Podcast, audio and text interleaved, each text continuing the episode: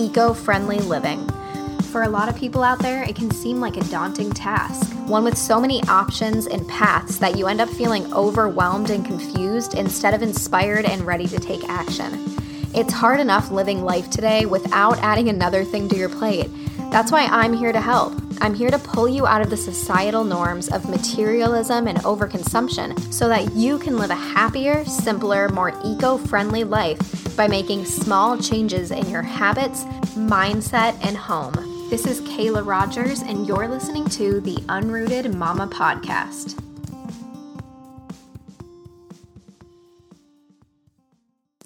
Hey guys, happy 2021. I hope everybody had a really good holiday season and is enjoying the start to their new year. Um, I took a little two week break towards the end of December just to kind of give myself some space and some rest time during the holidays. That way, there wasn't any like hard deadlines that I had to meet.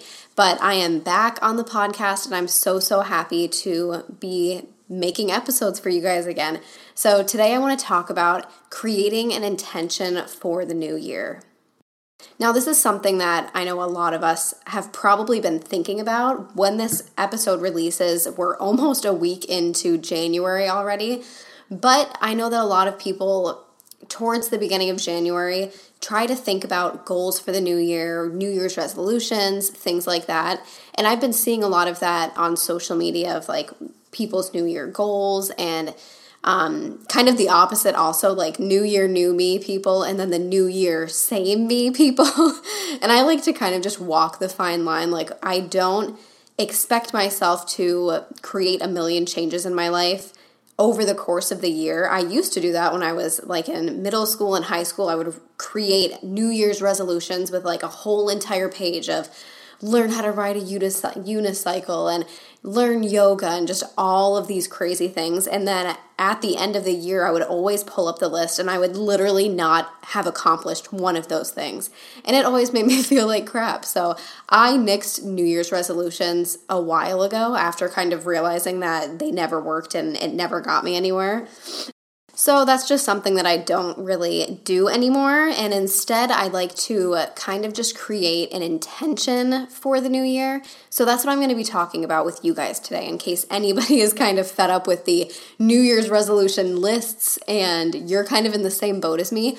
I will say that I have made one list of things I want to accomplish in 2021, but those are all related to my business rather than personal growth because I want to kind of plan out my year in terms of business with those goals in mind and actually make a plan on how to achieve those goals.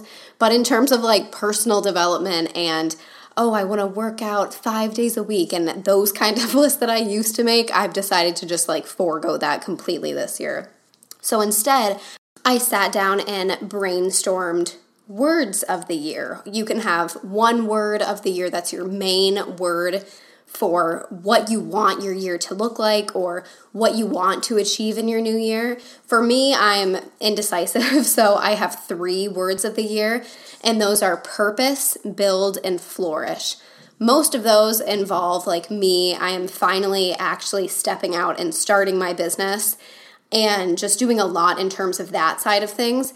Obviously, I am also having a baby in June, so we're expanding our family, and it's a big goal of mine just to make that a smooth transition, continue to be a good and mindful mom and wife and friend. But overall, what I hope I see when I look back on 2021 is like the year that I aligned with my purpose, I built my business, and I just completely flourished in all aspects of life. So those are my three word words of the year. And if this is something that kind of sounds like fun to you, just picking one or a few words, for me, I don't know why, but I have such a hard time sitting down and thinking of these words myself. So it really helps me to go off of a list. So I just looked up on Pinterest like word of the year list and I looked through a few of them and jotted down the ones that resonated me and then narrowed it down to like the three that I resonated with the strongest and that's what I got. So if you're like me and you have a hard time just coming up with these things, you can find lists online and pick a word of the year from there. But in general, picking words of the year for me really sets an intention. I think I'm going to make a cute piece of artwork to go right above my desk with these three words on them. That way, every time I start to feel like burnt out or like I'm not doing enough or discouraged in any way, I will look up at those three words and I hope to pull inspiration from that and just the drive to keep going. So, besides just setting an intentional word or words of the year, something that I absolutely love to do, and that has actually really helped me the past few years, is creating a vision board or some kind of collage. You can even do this in a Pinterest board, but this is kind of something especially if you believe in the law of attraction and manifesting, this is something that has helped me so much. I think two years ago was when I started doing them at the beginning of every new year. And I always, actually, I've had the same one as my home screen for two years now, I think. I've been using the same one because it still aligns with what I'm trying to do. But this year, I am in the process of making my new 2021 collage board. And this is literally just where anything that you want to achieve instead of making that list you put it on a vision board. So for me a couple years ago it was which this is ironic now but i wanted to travel with my family. I wanted to start building wealth. I wanted to grow. I wanted to find my purpose. I wanted to just start manifesting these things in my life. So pretty much anything that i wanted to see happen in my life in the near future, I put it on that vision board. I um, put houses that I thought were really cute that I would love to own one day. I put places that I want to travel, things like that, and I put it on my vision board and I would look at it all the time. So it's cool because I'm actually looking at the vision board now, and I feel like some of the things that I put on the vision board I am already starting to manifest. For instance, I had a very specific type of interior decorating that made me feel so, so good, but that I didn't really see in my house yet. So, like house plants and natural wood stuff, and very boho interior for houses and I wanted that to be what my house looked like so I put 7 or 8 pictures on my collage board and now my house pretty much looks like all of those pictures just plants everywhere and MCM furniture and things like that and I put different quotes about like adventures and building businesses and stuff that really I feel like I have accomplished a lot now. Um, and there's also a few pictures that have like a parent or two parents with three kids, which I think is funny because I manifested that too as I am expecting our third child. So for me, this really just helps in creating a vision board if you've never done it before. For me, I set it as my home screen, and every time I log onto my computer, if I have an extra minute or two, I will just put on a song that gets me really pumped up, and I will just look at that vision board and picture myself in those pictures. Picture myself on that cruise, you know, in the Mediterranean, or picture myself in that peaceful room full of plants, anything like that. And I feel like visualizing has helped me so much when it comes to gratitude and the law of attraction and things like that. So for me, I would say creating a vision board or a collage that goes along with just where you want to be in life in order to help you manifest and be able to visualize that, I would say that's just as important as creating an intentional word. And again, if manifesting and visualizing and all of that isn't your thing, that's totally okay, but it's something that has been really important and helpful for me. So that's something that I always do now at the beginning of each year is I have my little collage vision board or a Pinterest board that really just inspires me and motivates me and has pictures of things that I want my life to look like in the future. Another thing that I think is helpful to do at the beginning of the year in order to step off on the right foot and create this awesome intention for the new year is kind of reflecting and make a list of things that you want to let go of. So instead of making a big list of things that you hope to eventually achieve in this next year, make a list of things that are just weighing you down and that you are ready to let go of. So for me, those were limiting beliefs that are really holding me back from creating my dream life and creating my business. Insecurities, which I mean, we all have these, but I have a lot of, I feel like I have a lot of insecurities just with social anxiety and talking to people and when I'm trying to like create my business and launch my course and keep on doing podcasting, there's just a lot of insecurities that have kind of been roadblocks for me. So I'm letting go or trying to let go of those. And then also, I'm a big procrastinator. And especially in terms of business, I'll say, hey, I want to create a course sometime this year in order to officially launch my business. And then six months go by and I don't do anything. And then, so I actually started taking action on this and I have created my first course. I'm currently about to launch my first beta for my course and I'm super super excited but that's one thing that I am leaving in 2020 is just this procrastination with business and all of the fears that have been holding me back from officially launching and growing my business into something awesome and inspirational and hopefully just something real and concrete. So, if you have things that you feel like have just been holding you back and not really benefiting you at all, you can make a little list and crumple crumple it up after, throw it in the trash, you can light it on fire, you can flush it down the toilet and just let go of all the things that are on that list and all of those things that you want to leave behind in the old year. So, the last thing that I have done, this is just something that I did this year, but that I think has really started me off just on a strong, productive note, is instead of making a list of things that I want to accomplish in the whole year, I made a list of things I want to do right now. Now, for me, this is a lot more in depth than a usual to do list. I make to do lists like weekly and sometimes daily if I have a very busy day.